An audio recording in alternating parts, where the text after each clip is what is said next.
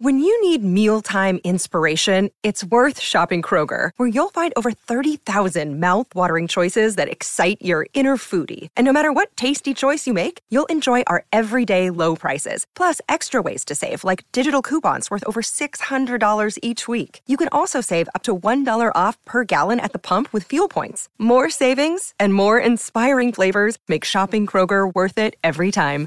Kroger, fresh for everyone. Fuel restrictions apply. For logbook servicing you can rely on, you need to make the right choice. You need trained professionals who are fully qualified to service your car according to manufacturer's specifications. For real peace of mind and a nationwide warranty, book in or book online at repcoservice.com. G'day, Mike Hussey here, but you can call me Mr. Supercoach. KFC Supercoach BBL is back and there's 25 grand up for grabs. So what are you waiting for? Play today at supercoach.com.au. T's and C's apply. New South Wales authorisation number TP slash 01005.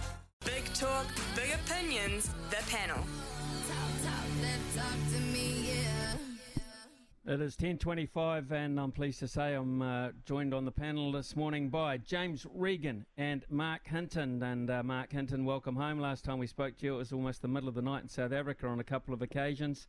Well, the All Blacks turned around and uh, put on a, a performance uh, that they really needed to do, which um, answered a few questions. And in the end, uh, we can start focusing, Mark, I guess, on a test match rather than a coaching setup. Absolutely, Smithy. Look, I you know I think regardless of where you sit on the uh, coaching debate, uh, it is time for us all to move on. Um, New Zealand Rugby, in their wisdom, has finally done just that, albeit in a protracted and rather painful manner. Um, um, Ian Foster, you know, has been green lighted through to the end of his contract, which is the uh, World Cup next year. So yeah, I, I really think we all need to move on. He's the man that's going to be coaching this team. Um, I think we need to put this whole thing to bed, and we need to concentrate on you know on the team, um, what they're doing, I guess, and just wondering whether they can build on that extremely positive display at Ellis Park. Look, I you know I spoke to Ardie Savea after the game, and I asked him if it was a turning point, and he sort of looked me in the eyes and he said. It's not a turning point, Mark. It's a starting point, and that, that that sort of attitude is really what we want to see. So hopefully now everything's been settled. The off the field stuff has has been kind of um, uh, set in stone, shall we say. Um, this team can move forward and concentrate on, on getting better because they clearly need to. James Regan is uh, with us this morning as well. James, good morning to you. Joe Schmidt comes into the mix a little bit more hands on than perhaps uh, even he would have wanted uh, about uh, two or three weeks ago. So, uh, where do you see him fitting in, uh, alongside or just under uh, Ian Foster? Yeah, morning Smithy, morning Mark. Um, first of all, it, it's so exciting that uh, that some kind of change has come and that Joe Schmidt is being used, um, hopefully in, in his fullest capacity. It's certainly, um, you know, he had his own personal circumstances and reason for maybe wanting to ease into things um, this year, but the fact that they've now bit the bullet and, and kind of made the change or some kind of change that was clearly needed, some fresh ideas and a fresh approach and, and some, you know, another couple of people to challenge the players um, must be a massive relief for all. And, and as Mark said, just to get some kind of certainty now through to the next World Cup is huge. But can't wait to see what Joe Schmidt does and how much of a role he does play. He, he has to play a big part, surely. As I say, they have to, to use him to his full potential given his experience and, and his obvious rugby brain. So maybe he uh, he got a bit of a taste of it with the Blues and, and coming into the All Blacks environment and just couldn't turn it down. Um, but hopefully, yeah, they can they can use him to the best of his ability. So, James, what are you expecting uh, when they name their side? Generally around about uh, five thirty or five midday on a, a Thursday. Um, so, what what are you expecting from the All Blacks? Pretty much status quo from that winning combo. Yeah, I'd, I'd say so. I'd say they want to stick with as much um, consistency as they can. They they are obviously battling a few injuries around the place as well. So I'd say any kind of consistency they can get, and especially this first test or this test at home, and, and wanting to really hit the ground running with that. And and I'd say they want to make a statement as well. Argentina are certainly no pushovers. We know that, but this is a team that, that needs to have confidence coming back off the off the back of a huge win at Ellis Park, and they will want to make a statement like the All Blacks can. You'd never, ever, ever doubt the All Blacks and, and the way they can respond. So I'd say from um, from a personnel point of view, it worked well at Ellis Park, so why not keep it the same? Would it would it worry you um, at all the fact that uh, it's not a sellout yet? And Christchurch are they're pretty devoid of, of Test rugby, to be fair, because of the stadium and the capacity, etc. But uh, would it would it worry you if you're on the rugby union and it's not sold out? I'd say it would certainly be a bit of a worry, but that would probably be the people at Christchurch voting with their feet that they're sick of um, watching rugby in, in, a, in a pile of scaffolding. So it would be a big statement from them towards, um, you know, the Christchurch City Council. But for New Zealand Rugby, it's, it's maybe beyond their control. They've, they've got to give Christchurch some love um, after everything they've been through, and this, this test is a great way to do that. So it would be a bit of a concern. It would be a shame as well if this team wasn't welcomed back, considering what they did do at Ellis Park. If they weren't welcomed back by by a strong crowd, I'm sure they'll turn up at the end of the day. But um, yeah, that would probably say more about the way Christchurch uh, is going at the moment rather than the All Blacks. Mm, okay, it's uh, 10:30 here on SENZ. Uh, we've got James Regan and Mark Hinton with us on the panel this morning. Uh, when we come back, uh, two or three more issues to talk about. In the meantime, we'll have a news break with Araha. Big talk, big opinions, the panel. Talk, talk, talk James Regan with us this morning, as is uh, Mark Hinton. And uh, Mark, um, just talking to James before the break about the fact that uh, this Test match is not sold out. They take the Argentinian Test matches to smaller grounds in the in the hope that they do. So Christchurch and then Hamilton, of course. Uh, but you would expect them to sell out. I mean, it's the All Blacks after all, isn't it?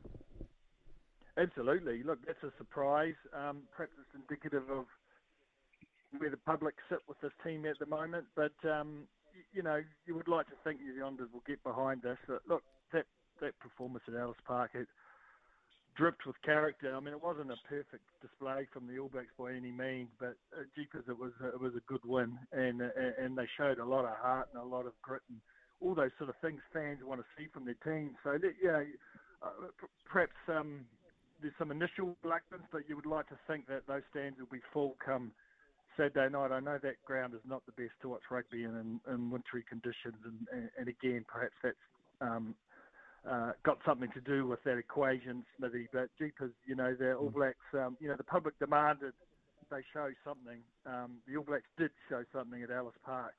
Um, so, so the public need to show, need, need to keep their end of the bargain up. Look, get them behind this team, and it's an important game, Smithy. It, you know, I, I, mm. just can't help but think that um, that we need to see more from these All Blacks and, and they need to start getting some momentum and, and, and these shifts that Foster's talking about that he's seeing on the training field. We need to see them even continue um, on the playing field. So it, it, it feels to me like a pivotal couple of weeks for this team and um, the public deserve to, um, well, the public should get behind it, behind them as they make this statement they need to make.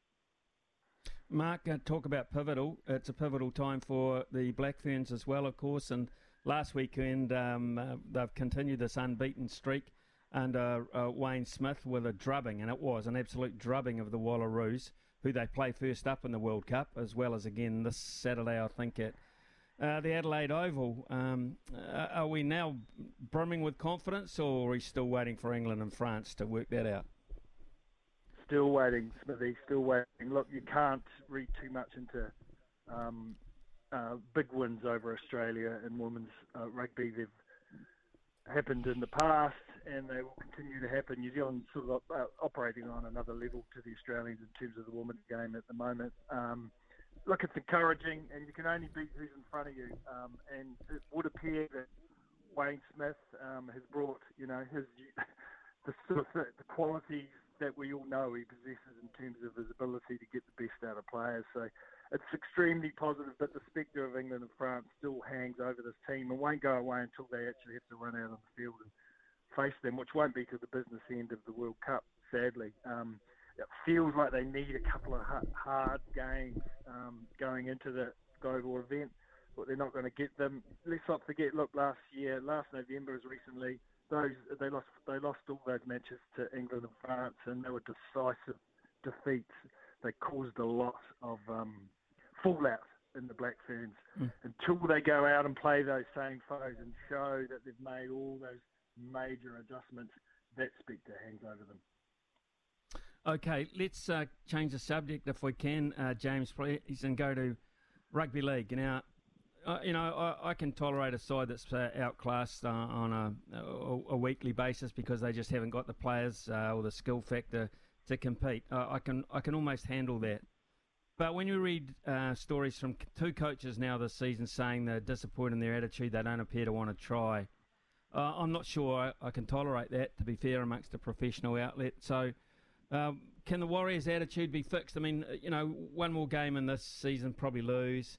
Uh, they'll have a break. They'll get back to pre-season. But if the same attitude prevails with the new coaching setup, what what can we expect? I mean, how are they going to change the attitude and the desire to play the damn game? Yeah, yeah, that's right. And and the fact that it's come up, as you say, throughout the season, um, and they have had some encouraging performances, but they've kind of reverted to type pretty quickly after those. Um, and it is, you know, not my words nor your words, but the coach's words, through a lack of mm. attitude and effort, which is a massive concern. Um, and so the new coach will come in, and I, I, don't believe that any NRL player goes out there and, and doesn't want to win or doesn't want to try. But it's clearly just not enough, is it? When you get spanked by 40 points more than once throughout a season, the attitude and the effort, if you're putting in, is clearly not enough. So Andrew Webster going in there next year, he's got to get control of this team and the club. There, there are clearly things going on behind the scenes, and, and everything has been disrupted by COVID. But there are clearly things going on that aren't allowing this team to perform at its absolute best, and that that comes from the top and it stems down and it goes through the players and it goes through the coaching group. But you can't argue with the facts of where they are. They've probably gone backwards this season as well when there was really no excuse to go backwards at all. They should have progressed a lot more than they have, which is probably not a lot at all when you look at the stats. If you look at how they've played, they've been turned over God knows how many times um, this year. And for for someone like Stacey Jones and the manner he has and the legend he is, for him to come out and say more than once that it's not good enough, if you can't get yourself up for him as a player, then you can't get yourself up for anyone. Um, and that's probably the biggest concern is that there's no there's no players coming in who are really going to grab this team by the scruff of the neck and take them with them. Andrew Webster's a rookie coach who, who you know you've got to give him the benefit of the doubt, and will probably do a decent job. But if you can't get yourself up for a game for Stacey Jones, then then you need to have a good look at yourself, to be honest. Oh, I totally agree. Absolutely. I mean, it, to me, it's it's gutting, Mark uh, Hinton. Now, this is a side that is, you know, uh, it's almost like they're a bunch of little kids who um, shitty that their toys been taken off them or whatever. But what they should remember is this: is that every time they run out, they have a huge level of support at home. You know, um, they are an adored team, an adored club, loved by many people um, who are faithful to them. But they just don't seem to want to respect that. No, it's disappointing, Smithy. And, you know, um, you can't help but think this club needs a reset. And they will have one in the off season. Like they've had uh, a couple of tough years on the road. That's one thing we can't underestimate. And, and it's possibly um, played a part in this kind of mental, um, these mental shortcomings basically that the players have. Look, they're just not getting up for games now. They're, they're done. Their season's done and they're mailing it in. And, and there's nothing worse in sport, as you say, it's professional sport. It's, they're getting, it's a privileged position they hold. They're getting paid to do what they do, and as you say, they have a legion of fans that really, um, you know, that, that, that really support them through through thin and thin. To be honest, you know, not a lot of thick mm. of late has there been. So um, um, they, they do need to measure up, but they need a reset in the off season. I'll give them that. The one thing I will say, Smithy, is um, we can't underestimate how hard that's been. This continuous kind of road um, situation they've been embroiled in. I'm talking to the guys at the Breakers who I'm closer to than the Warriors, and um, there, there, there, were serious um, mental issues with what they've gone through in the last two years. Some players needed counselling, some players needed help. Um, just getting, you know, just kind of coming out the other side of it. Um, it's been tough, look, but it, uh, you know, sport's full of excuses and and, and winning outfits tend to put those excuses to the side, don't they? And and, and just um, find a way to plough through it.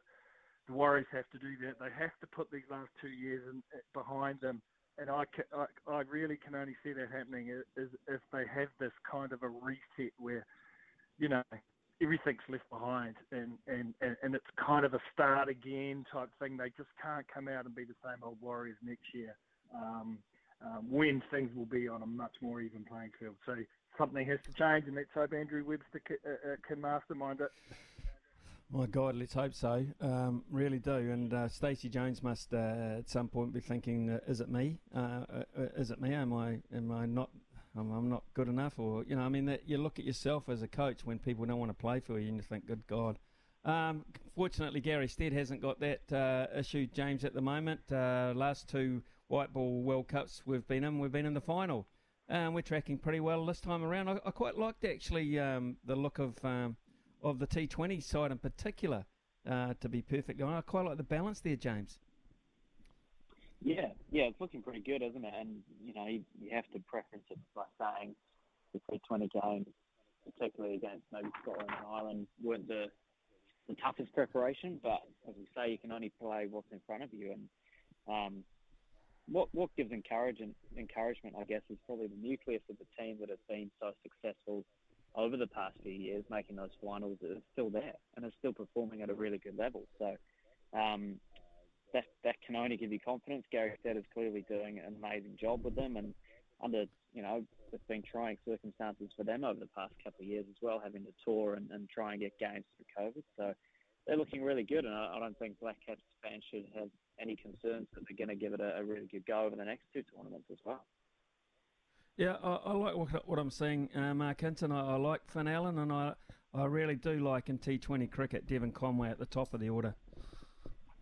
Yes, absolutely. Look, there's a nice balance to this group. I think I don't know if you agree, but I think they they just maybe a one spin bowling option short. Um, um, in terms of, you know, I know they've got Sodhi there, but they seem uh, unwilling to play him. Um, but otherwise, yeah, Finn Allen's been a great addition. I like what Daryl Mitchell's doing now. He's maturing, uh, you know, coming of age before our eyes, isn't he? As a really important middle order batsman, and you know, a guy that chips in, you know, in other areas as well. Um, a lot of a lot a lot to be positive about. Look, it's the West Indies; they're not the force they used to be, but to, to win a couple of series there, um, it's, it's, a good confidence builder. Look, that, uh, for, for, now, and as you mentioned, Smithy has been a, a revelation. Devon Conway, you, you, know, is only going to, you know, become more and more important. I think as he kind of, um, as, as, he sort of figures things out at this high level. Um, so yeah, a lot to be positive about. I, I just think maybe the bowling options are, are where um, we rely a lot still on um, Trent Boult and um, Tim Southee, don't we? Um, wonderful performers still in the golden sort of period of their careers. Um, um, but the bowling sort of balance and maybe just one more spin bowler, one more sort of maybe mm. all rounder as well. With Jimmy, is Jimmy Neesham the answer still?